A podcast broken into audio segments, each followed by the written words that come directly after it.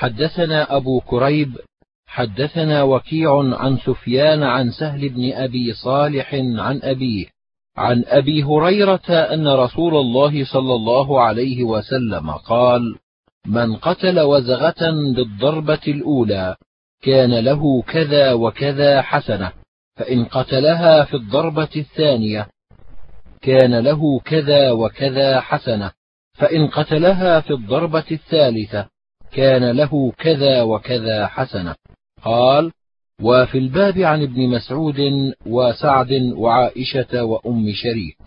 قال أبو عيسى حديث أبي هريرة حديث حسن صحيح. حدثنا قتيبة حدثنا الليث عن ابن شهاب عن سالم بن عبد الله عن أبيه قال قال رسول الله صلى الله عليه وسلم اقتلوا الحيات واقتلوا ذا الطفيتين والأبتر فإنهما يلتمسان البصر ويسقطان الحبلى قال وفي الباب عن ابن مسعود وعائشة وأبي هريرة وسهل بن سعد. قال أبو عيسى هذا حديث حسن صحيح وقد روي عن ابن عمر عن أبي لبابة أن النبي صلى الله عليه وسلم نهى بعد ذلك عن قتل حيات البيوت وهي العوامر ويروى عن ابن عمر عن زيد بن الخطاب أيضا وقال عبد الله بن المبارك إنما يكره من قتل الحيات قتل الحية التي تكون دقيقة كأنها فضة ولا تلتوي في مشيتها. حدثنا هناد حدثنا عبدة عن عبيد الله بن عمر عن صيفي عن أبي سعيد الخدري قال قال رسول الله صلى الله عليه وسلم إن لبيوتكم عمارا فحرجوا عليهن ثلاثا فإن بدا لكم بعد ذلك منهن شيء فاقتلوهن. قال أبو عيسى هكذا روى عبيد الله بن عمر هذا الحديث عن صيفي عن أبي سعيد الخدري وروى مالك بن أنس هذا الحديث عن صيفي عن أبي السائب مولى هشام بن زهرة عن أبي سعيد عن النبي صلى الله عليه وسلم وفي الحديث قصة. حدثنا هناد حدثنا ابن أبي زائدة حدثنا ابن أبي ليلى عن ثابت البناني عن عبد الرحمن بن أبي ليلى قال قال أبو ليلى قال رسول الله صلى الله عليه وسلم إذا ظهرت الحية في المسكن فقولوا لها إنا نسألك بعهد نوح وبعهد سليمان بن داود أن لا تؤذينا فإن عادت فاقتلوها. قال أبو عيسى هذا حديث حسن غريب لا نعرفه من حديث ثابت البناني إلا من هذا الوجه من حديث ابن أبي ليلى. حدثنا أحمد بن منيع حدثنا هشيم. أخبرنا منصور بن زاذان ويونس بن عبيد عن الحسن عن عبد الله بن مغفل قال قال رسول الله صلى الله عليه وسلم لولا أن الكلاب أمة من الأمم لأمرت بقتلها كلها فاقتلوا منها كل أسود بهيم. قال وفي الباب عن ابن عمر وجابر وأبي رافع وأبي أيوب. قال أبو عيسى حديث عبد الله بن مغفل حديث حسن صحيح ويروى في بعض الحديث أن الكلب الأسود البهيم شيطان والكلب الأسود البهيم الذي لا يكون فيه شيء من البياض وقد كره بعض أهل العلم صيد الكلب الأسود البهيم. حدثنا أحمد بن منيع حدثنا إسماعيل بن إبراهيم عن أيوب عن نافع عن ابن عمر قال قال رسول الله صلى الله عليه وسلم من اقتنى كلبا أو اتخذ كلبا ليس بضار ولا كلب ماشية نقص من أجره كل يوم قيراطان. قال وفي الباب عن عبد الله بن مغفل وأبي هريرة وسفيان بن أبي زهير. قال أبو عيسى حديث ابن عمر حديث حسن صحيح وقد روي عن النبي صلى الله عليه وسلم أنه قال أو كلب زرع.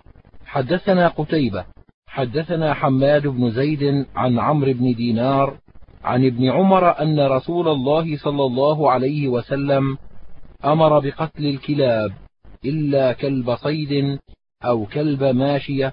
قيل له إن أبا هريرة كان يقول أو كلب زرع فقال إن أبا هريرة له زرع.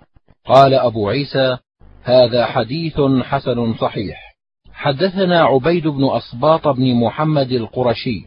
حدثنا أبي عن الأعمش عن إسماعيل بن مسلم عن الحسن عن عبد الله بن مغفل قال إني لممن يرفع أغصان الشجرة عن وجه رسول الله صلى الله عليه وسلم.